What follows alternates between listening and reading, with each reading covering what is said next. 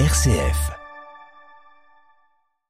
Bonsoir à toutes et bonsoir à tous. Merci d'être avec nous euh, ce soir sur cette esplanade de Fourvière, ce site marial où vient de se dérouler cette cérémonie du renouvellement du vœu des échevins.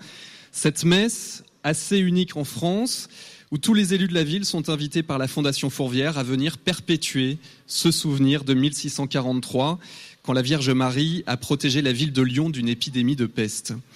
Élus politiques, autorités religieuses, acteurs de la vie civile, lyonnaises et lyonnais, ce site de Fourvière, et spécialement aujourd'hui, est en lui-même une incarnation de ce brassage. La basilique et ses alentours se veulent un lieu d'accueil pour tous, du plus riche au plus pauvre, des bien portants et des plus fragiles, des jeunes et des plus âgés. Toute cette diversité accueillie par des bénévoles, et c'est l'une des raisons d'être de Fourvière aussi, qui font le choix de donner de leur temps pour recevoir tous ces visiteurs variés. Mais cet autre, qui est différent de moi, comment le considérer comme un frère? C'est pas forcément facile. Et c'est ce qu'on va évoquer à présent.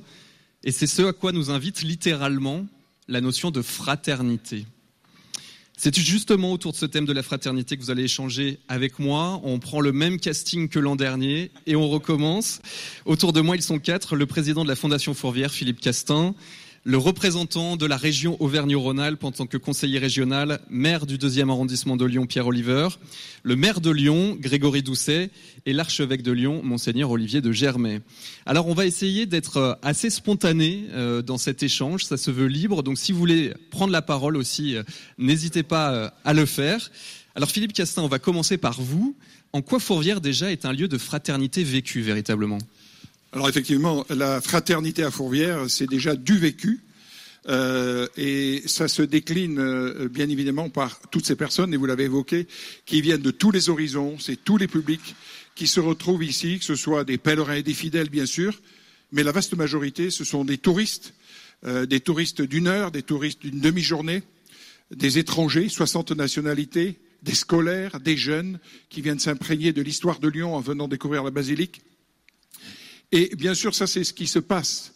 Mais pour déployer cette fraternité, il faut que les acteurs du site, qui sont les bénévoles, et vous les avez cités, les salariés, les chapelains, vivent eux-mêmes la fraternité. Parce que nous souhaitons que les publics qui viennent à Fourvière expériencent, vivent et ressentent cette fraternité vécue. Et donc, bien sûr, c'est à la fois une réalité, mais c'est aussi toujours à construire, parce que ce n'est jamais, bien sûr, parfait.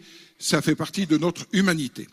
Et donc, les acteurs du site, dans leurs euh, différences, dans leurs euh, missions, dans leurs euh, compétences, avec leurs parcours personnels différents, eh bien, œuvrent à créer cette fraternité entre eux pour que ce soit ressenti et vécu par ceux qui nous visitent.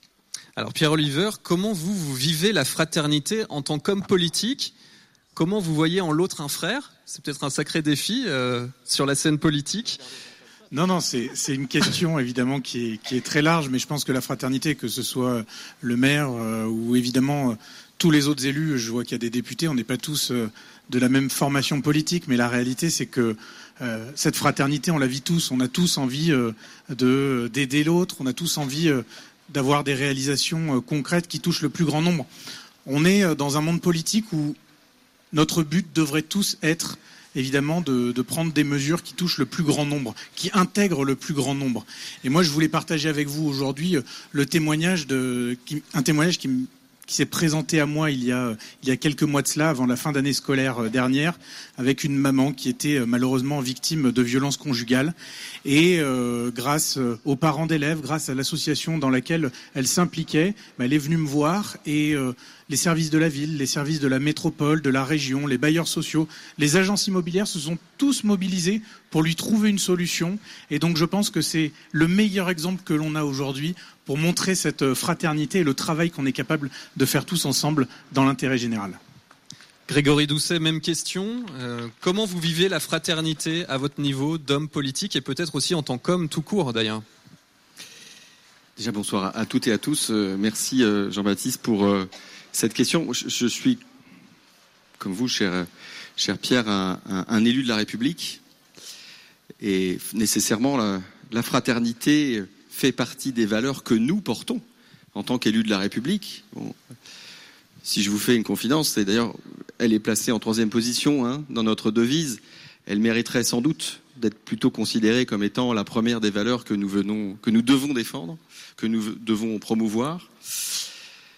C'est pas pour rien d'ailleurs, euh, monseigneur, si euh, la fraternité est aussi euh, au cœur, j'allais dire, des écrits du, du pape François. L'encyclique Tutti Fratelli est une magnifique, ode, une magnifique invitation, effectivement, à ce que nous soyons tous frères et sœurs, bien évidemment. C'est dire si la fraternité est une valeur qui nous transcende, euh, qui est bien plus grande que nous euh, et qui devrait être pour moi euh, un élément du commun. Alors, une fois que j'ai dit ça, j'ai pas dit grand-chose pour répondre à votre question. Comment est-ce que moi je le vis en tant qu'élu? Bah, Il m'importe d'abord de faire vivre cette fraternité dans le quotidien et en priorité parce que c'est ma responsabilité en tant que, maire de Lyon, eh d'établir, de, construire des politiques publiques, de faire en sorte que cette fraternité eh soit traduite de manière, j'ai envie de dire, transversale dans l'ensemble des politiques publiques que nous établissons et que nous déployons. Euh, c'est ce qu'on fait, par exemple, quand on fait en sorte, eh bien, euh, d'avoir euh, une restauration scolaire qui permette à tous les enfants, quel que soit leur revenu, de pouvoir accéder, eh bien, à la même qualité de repas. cette fraternité, on l'a traduit, j'allais dire, Aujourd'hui, on utiliserait sans doute le mot de solidarité d'ailleurs, mais on l'a traduit concrètement en faisant en sorte eh bien, que tout le monde puisse avoir accès aux mêmes services publics. De la même façon, et d'ailleurs là encore, euh, je, pense euh, aux propos du, pape François en, disant cela, lorsque à la ville de Lyon, les conseillers municipaux votent une subvention à l'association SOS Méditerranée qui vient en aide aux migrants qui traversent la Méditerranée ce que nous invite à faire le pape François euh, dans son encyclique d'ailleurs. Eh bien, là, même si on n'agit pas que sur le territoire de la ville de Lyon, on se montre aussi fraternel avec, euh, ceux qui souffrent. Alors voilà, après, en tant qu'homme, euh, personnellement, bon, j'ai, avant d'exercer des fonctions d'élu, j'ai une carrière d'humanitaire de quelques années, de presque deux décennies derrière moi. Et la fraternité a été euh, au quotidien ce qui m'habitait, le moteur de mon action. Donc pour ne rien vous cacher, c'est encore très largement le cas, euh, et c'est ce que je vous expliquais à l'instant. On parle d'humanité, on parle de transcendance, peut-être euh, des passerelles entre le monde politique et le monde religieux. Monseigneur de Germay, quel constat, à votre niveau, vous faites sur l'état de la fraternité, si on peut faire une généralité aujourd'hui en France? Disons que pour être positif, il faut dire euh, qu'effectivement, il y a, je prends d'abord, il y a un grand désir de fraternité euh, chez nos contemporains, et il y a des initiatives heureuses pour la fraternité. Je pense, je sais pas, dans euh, les, repas de quartier, les jardins partagés, des initiatives comme celle-là. Il y a plein de choses qui vont dans le sens de la fraternité. Vous l'avez dit l'un et l'autre dans vos engagements politiques ou personnels voilà, il y a des initiatives de, fraternité et, c'est beau et il faut le souligner. Peut-être qu'on n'en parle pas assez d'ailleurs. Cela dit, on ne va pas non plus être dans la langue de bois. Il y a quand même aujourd'hui un vrai problème euh, par rapport à la fraternité dans notre société. Euh, tout le monde se plaint de, l'individualisme. On est dans une société qu'on dit euh, fracturée, fragmentée. la violence a tendance à, à, augmenter. Donc il faut, voilà, il faut essayer de regarder sereinement la réalité en face et puis de se demander, mais au fond, d'essayer d'analyser ce qui se passe. Euh, parce que là, l'individualisme, je pense que ce sont à la fois des comportements et, une culture. Et les comportements individualistes nourrissent une culture individualiste et une culture individualiste engendre des comportements individualistes. Donc, si on veut essayer d'enrayer cette machine, je me dis, mais il faut essayer de réfléchir. Moi, il y a une question, vous avez évoqué, je crois, la devise de la France, liberté, égalité, fraternité je crois qu'on a un peu un problème avec la, liberté, euh, parce que précisément, nous avons, me semble-t-il, une, conception individualiste de la liberté. Et donc ça veut dire que si pour moi la liberté, être libre, c'est faire ce que je veux quand je veux, ça c'est une conception que j'appelle euh, individualiste, bah, ça veut dire que l'autre, l'autre, il va être soit un instrument que je vais utiliser pour mon propre bien, euh, soit une limite, soit un obstacle à, à écarter. Vous voyez Euh, je pense qu'on a dû tous à l'école apprendre cette maxime la liberté s'arrête là où commence celle de l'autre. En fait, c'est une, une, définition très pauvre de la liberté, parce que l'autre est une limite, voire un obstacle à ma liberté. Moi, je pense que ce serait intéressant de développer une conception plus personnaliste, c'est-à-dire qui s'appuie sur le fait que nous sommes par nature des êtres de relation.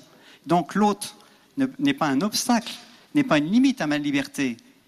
Je ne peux pas être libre sans l'autre, puisque nous sommes faits pour la relation, je dirais même plus, ça c'est la conviction chrétienne, nous sommes faits pour l'amour. Et donc, en fait, j'ai besoin de l'autre, ou plutôt nous avons besoin les uns des autres.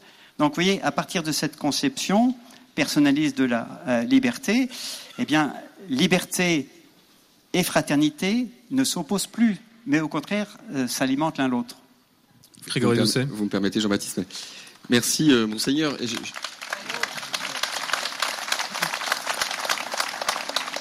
Permettez-moi de m'associer à vos propos en disant que, et c'est pour ça d'ailleurs que je faisais cette remarque tout à l'heure en disant qu'on nos, nos, pères fondateurs de la République avaient choisi de, mettre le, le, mot de fraternité en troisième position, mais je pense que la fraternité est le socle sur lequel la liberté peut se construire. Euh, si la fraternité n'est pas au fondement de tout, comme vous dites, effectivement, la liberté peut être assez rapidement plutôt synonyme d'aliénation. Euh, et on ne se grandit pas, bien évidemment, dans l'aliénation. Et pour aller plus loin, je dirais même que l'égalité, qui est aussi euh, troisième pendant de notre devise républicaine, eh bien, ne peut être assurée que si ce socle de fraternité lui-même euh, est solide. Voilà. Je dirais, il se tient, c'est un peu comme un trépied. Euh, si un des, des, pieds qui manque, tout bascule. Et je crois que c'est effectivement le cas pour nos trois valeurs de la, République. Philippe Castin, président de la Fondation Fourvière. Oui, alors dans, effectivement, on ne peut que, ce, que faire ce constat du manque de fraternité dans la vie de tous les jours, incivilité ou autre, mais on ne va pas y revenir. Et je pense que Fourvière, c'est ma, mon expérience et l'expérience aussi des 300 bénévoles qui vous accueillent, c'est que c'est un petit havre, c'est peut-être un miracle, c'est peut-être le miracle de Fourvière. Il y a des gens d'horizons différents en termes de religion, en termes de, de conviction, qui se retrouvent à Fourvière, se rencontrent là où, a priori, ils auraient peut-être évité de se rencontrer ou peut-être même fui euh, l'autre. Ici se passent des croisements, que ce soit dans le cadre d'une visite où ils choisissent pas leur euh, compagnon de visite. Et là, des exemples concrets euh, d'une femme juive qui traduit à un ami musulman en anglais ce que le guide lui dit gentiment en français, etc. Et des exemples, il y en a des centaines. C'est un petit brin de fraternité. C'est peut-être le petit le petit, euh, la petite lumière au bout du tunnel, mais c'est ce qui se vit ici de façon très opérationnelle, de façon très concrète. Parce que la fraternité, c'est un concept. Mais au final, c'est celui que j'ai en face de moi, aujourd'hui, maintenant. C'est avec lui qu'il faut que je devienne frère et réciproquement. Alors on a parlé individualisme, euh, on peut parler aussi de l'archipélisation de la société où chacun reste un peu euh, dans son île, dans son îlot de confort. Vous représentez une forme d'autorité tous les quatre une autorité qui parfois s'effrite, euh, qui est de plus en plus difficile parfois à faire accepter.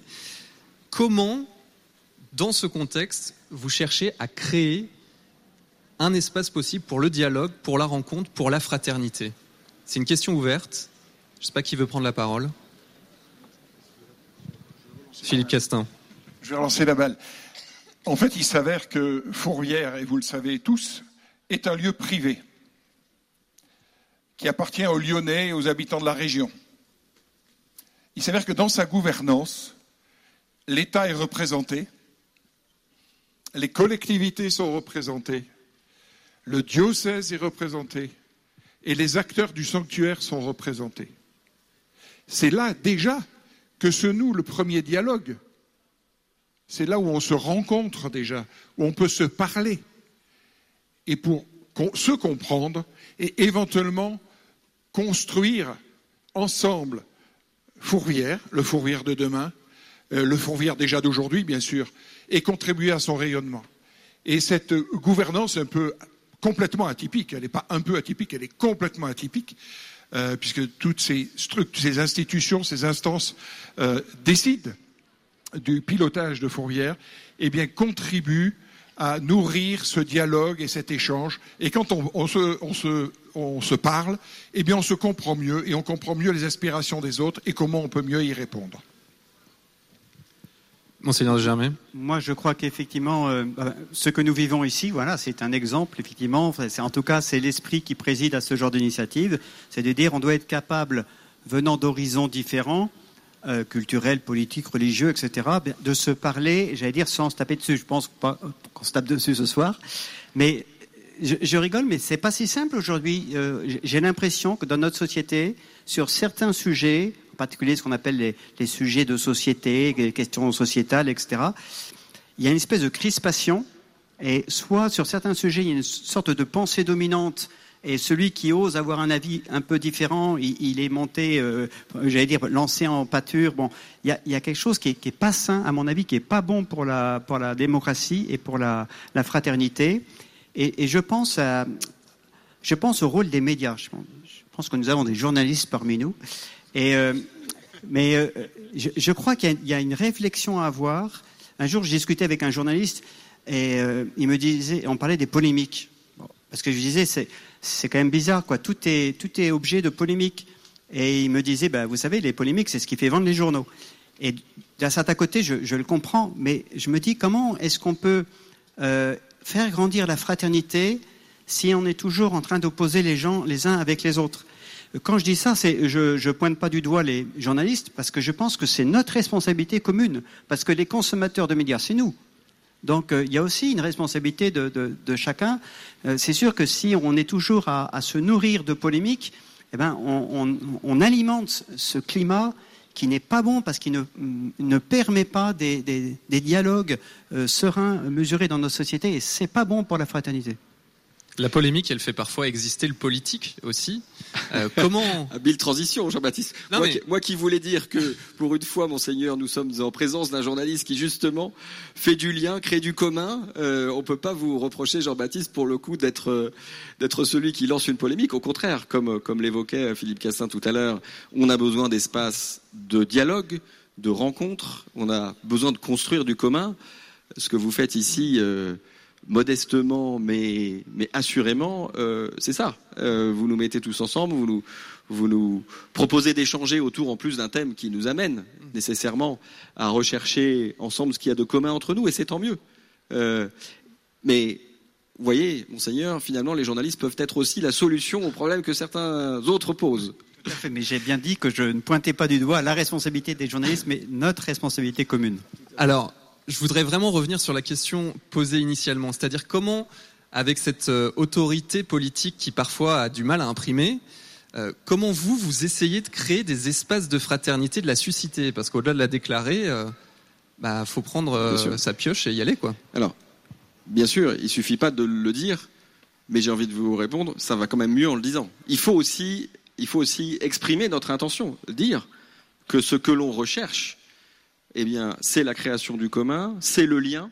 La fraternité, c'est tout ça. C'est ce que Philippe Castin a dit, c'est ce que monseigneur de Germay aussi euh, euh, vient d'évoquer. Alors, donc, notre responsabilité en tant que, tant que, que politique, c'est de créer les, les opportunités, développer des politiques publiques qui permettent de créer du lien, qui permettent de créer du commun. Les, occasions sont multiples. Je, je peux vous en citer quelques-unes quand on décide à la ville de Lyon de créer une nouvelle festivité, hein, le festival entre Rhône et Saône pour célébrer nos deux cours d'eau qui sont essentiels dans l'histoire de notre ville. Eh bien, euh, on va avec cette célébration autour des cours d'eau, qui est un élément que nous avons en partage, eh bien, créer un commun autour duquel nous cherchons à créer eh de la joie, de l'enthousiasme, au travers d'événements euh, musicaux, euh, du sport, des, activités récréatives. Et là, on est en train de créer du lien social parce que quand je fais du sport avec quelqu'un d'autre que je ne connais pas nécessairement, je suis en contact avec une altérité. Euh, quand j'assiste à une conférence euh, sur la biodiversité, par exemple, et que je me retrouve à discuter, comme finalement on le fait ici, alors pas nécessairement sur une estrade, mais de sujets euh, qui concernent le bien commun, je suis aussi en train de créer du lien. Voilà. Alors, je vous cite l'exemple d'une festivité, mais euh, vous savez que la ville de Lyon, et c'est commun d'ailleurs à, tous à tous ses élus, puisque je sais que le, maire du deuxième y est aussi également très attaché, euh, à une action extrêmement engagée, sous toutes, les, j'allais dire, dans toutes les solidarités. Hein, je crois que, sans trahir de secret, on peut se dire que vous et moi, monsieur le, monsieur le maire du deuxième, on est on ne supporte pas de voir des gens qui sont à la rue, en particulier quand il s'agit d'enfants. bon bah, ça veut dire qu'on soutient des actions de solidarité qui vont permettre de créer du lien avec ces personnes qui sont à la rue. Là aussi, on est en train de parler d'espace commun, de lien social et donc de construction d'une fraternité. Parce que vous avez raison, monseigneur. Pierre Oliver, après. oui, oui, je, je bien vous inquiétez pas, je, ne l'oublie pas. Euh, oui, il y a une forme d'effritement euh, de, la, fraternité. C'est certain. C'est certain. Vous avez évoqué l'individualisme. D'ailleurs, euh, je pourrais de nouveau faire référence assez facilement à l'encyclique Tutri Fratelli, puisque le, pape François, encore une fois, l'évoque, cet effritement de la, fraternité, et surtout de ça, on va dire, comme vous disiez, Philippe, son opérationnalisation en quelque sorte. Bon. Pour autant, pour autant, vous avez aussi rappelé l'appétence, l'envie de fraternité qui est extrêmement forte. Vous m'en parliez un petit peu plus tôt quand vous me parliez des JMJ, mais on le voit, on le voit notamment à Lyon, avec l'extraordinaire dynamisme associatif. Pourquoi est-ce que les gens veulent aller dans, des associations? Bah Parce qu'ils ont envie d'être avec l'autre, ils ont envie de créer du lien, ils ont envie d'agir pour quelque chose qui est finalement plus grand que leur individualité. Ça, pour moi, c'est très enthousiasmant. La fraternité, ça a à voir avec l'égalité, vous nous l'avez dit. Égalité du temps de parole, on va chercher un peu à, rééquilibrer. Euh, Pierre Olivier. Je ne permettrai jamais de couper le maire de Lyon. Euh. Non, peut-être pour revenir euh, sur l'archipélisation que, vous évoquiez, c'est vrai que c'est un modèle notamment anglo-saxon hein, qui se développe beaucoup et, je trouve qu'en France on a encore cette volonté justement d'intégrer au maximum euh, les différentes euh, populations, les différentes catégories socio-professionnelles et nous par exemple euh, dans le cadre de nos mandats on va essayer de mettre en place des politiques. Vous avez Monsieur le maire évoqué toute la partie événementielle, toute la partie notamment sportive. Le président Olas est l'un des meilleurs exemples qui arrive dans son stade à réunir tout le monde, quelle que soit son origine, son milieu socio professionnels derrière l'Olympique lyonnais, ça c'est une très belle chose. Et nous aussi, on a d'autres projets. Par exemple, moi je crois beaucoup à l'urbanisme pour intégrer euh, les populations. Quand euh, dans un quartier, on va venir euh, apporter par exemple du logement social, dans un quartier où il y a peu de logements sociaux, et ben derrière, on va essayer d'intégrer des populations qui ne sont plus, je dirais, entassées dans des ghettos où il y a un nivellement par le bas, où on ne peut plus aider ces personnes. Et ben je pense que par la politique, on peut réussir à créer une vraie mixité sociale qui tire tout le monde vers le haut, où on voit des beaux modèles de réussite républicaine derrière. Et je pense que c'est ça notre responsabilité d'élus, en tout cas sur, pour lutter contre l'archipélisation et pour créer de la fraternité. Monseigneur Germain. Moi, je crois que, enfin, j'appuie tout à fait ce que vous avez dit l'un et l'autre, hein. mais parce que je me dis, c'est quand même un sacré défi de, de, de rechercher cette, cette, fraternité. Je suis assez sensible parce que vous avez dit sur le, quelque chose en commun. Moi, je crois vraiment que le danger de l'individualisme poussé à l'extrême, c'est qu'en en fait, il n'y a que des individus, il n'y a plus rien de commun. Et euh, moi, je crois qu'il faut mettre l'accent aujourd'hui sur ce qui nous est commun. Ça m'arrive, j'imagine, comme vous, de temps en temps, d'être un peu médiateur dans une situation de conflit. Bah oui, entre catholiques, ça peut arriver aussi. Et de temps en temps, je leur dis, bon, ok, on est bloqué, on n'arrive plus à s'entendre. Qu'est-ce qu'on a en commun? Et si on repartait de là? Et c'est à partir de ce qui nous est commun qu'on peut arriver à créer du lien, à s'entendre malgré ou avec nos différences. donc je pense que c'est. Mais là aussi, il y a, une, réflexion à mener sur. Euh, moi, j'ai réfléchi un petit peu à ça. Ce n'est pas des certitudes que je porte en moi, mais je me dis la question de la mondialisation, par exemple. Je crois que la, mondialisation, qui, il faut bien le reconnaître, est souvent motivée par des intérêts économiques, euh, mais qui a aussi quelque chose de positif. Hein, mais il me semble que la mondialisation, qui a tendance parfois à répandre une sorte de culture mondialisée, euh, avec les mêmes musiques, les mêmes modes vestimentaires, etc., hein, avec le phénomène des réseaux où tout le monde est...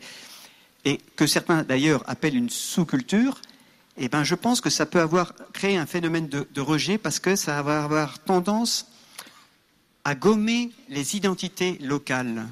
Et je pense que c'est une des une des raisons, c'est certainement pas la seule, qui fait qu'aujourd'hui on fait ce constat de la, l'archipélisation, du repli identitaire. Je pense que c'est une des raisons, à force de vouloir imposer une culture unique à tout le monde, eh bien, ça, ça, fait un effet contraire.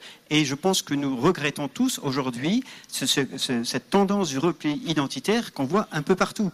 Donc, voilà, à mon avis, il faut arriver à, articuler l'universel, l'individuel et le local. Mais s'il y a un déséquilibre, ça donne des, effets qui sont, je pense, assez délétères. On n'aura peut-être pas le temps de vous redonner la parole à chacun. J'aimerais terminer par une question, peut-être euh, pour donner une perspective. Là, on a parlé de la fraternité au moment présent. Est-ce qu'il n'y a pas aussi une idée de la fraternité d'une manière temporelle? C'est-à-dire que les actions d'aujourd'hui sont une action fraternelle pour les générations à venir. Comment ça, ça peut vous inspirer Philippe Castin? Je ne sais pas si ça m'inspire, mais quelque part cultiver la tradition du 8 septembre, pour moi, ça contribue à cultiver cette fraternité au moins un jour par an, déjà. Et le fait qu'on puisse se retrouver et dialoguer, c'est le pape qui dit ça, c'est construire en commun. Donc on est en plein dedans.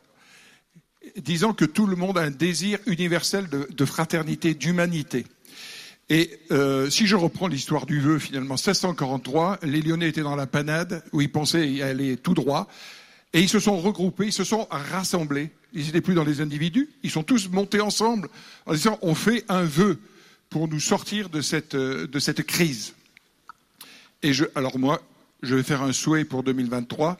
Donc que dis-je? Un vœu que Fourvière soit peut-être un petit lieu, ou peut-être un des petits lieux à Lyon où se vit la fraternité avec tous ceux qui viennent et qui disent à Lyon, il se passe quelque chose, à Fourvière, il se passe quelque chose.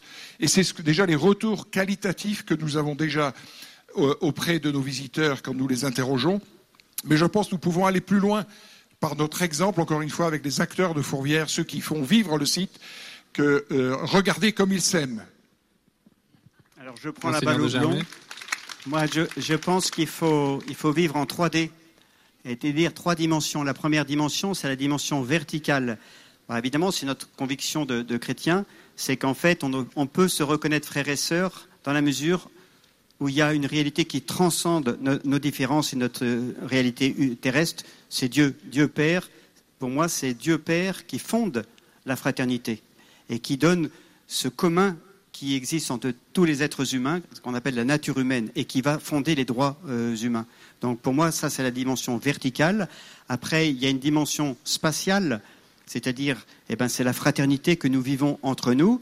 Et puis il y a une dimension temporelle qui est effectivement le fait qu'on s'inscrive dans une histoire. On n'est pas uniquement dans l'instant présent. Les traditions, comme le vœu des échevins, qui n'est pas un absolu, mais font partie de cette dimension euh, qui fait qu'une société elle s'inscrit dans une histoire. Et je crois qu'une société n'a pas d'avenir si elle n'a pas une mémoire du passé et si elle ne s'inscrit pas dans, dans, une histoire. Grégory Doucet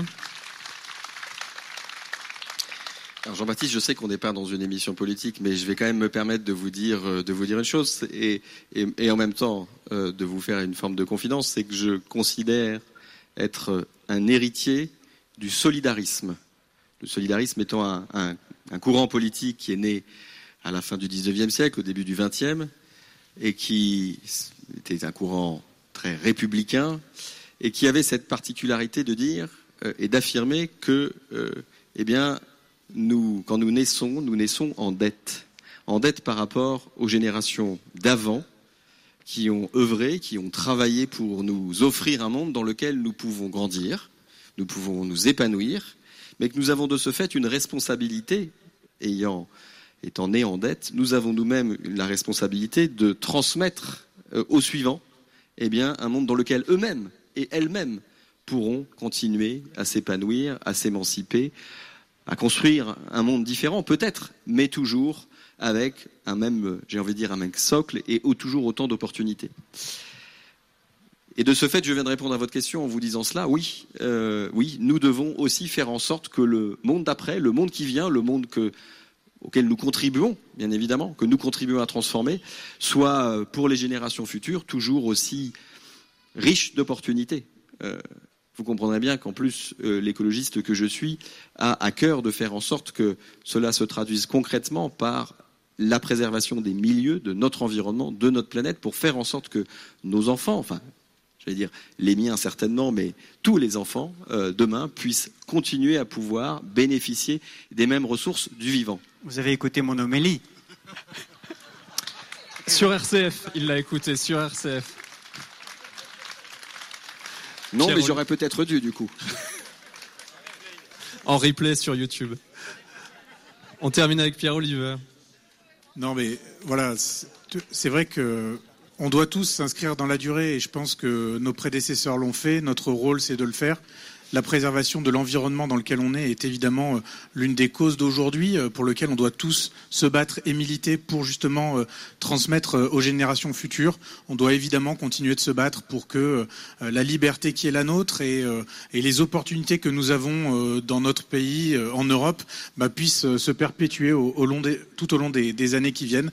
Et donc évidemment là-dessus, je pense qu'on est tous raccords pour dire qu'on a envie d'œuvrer pour la suite.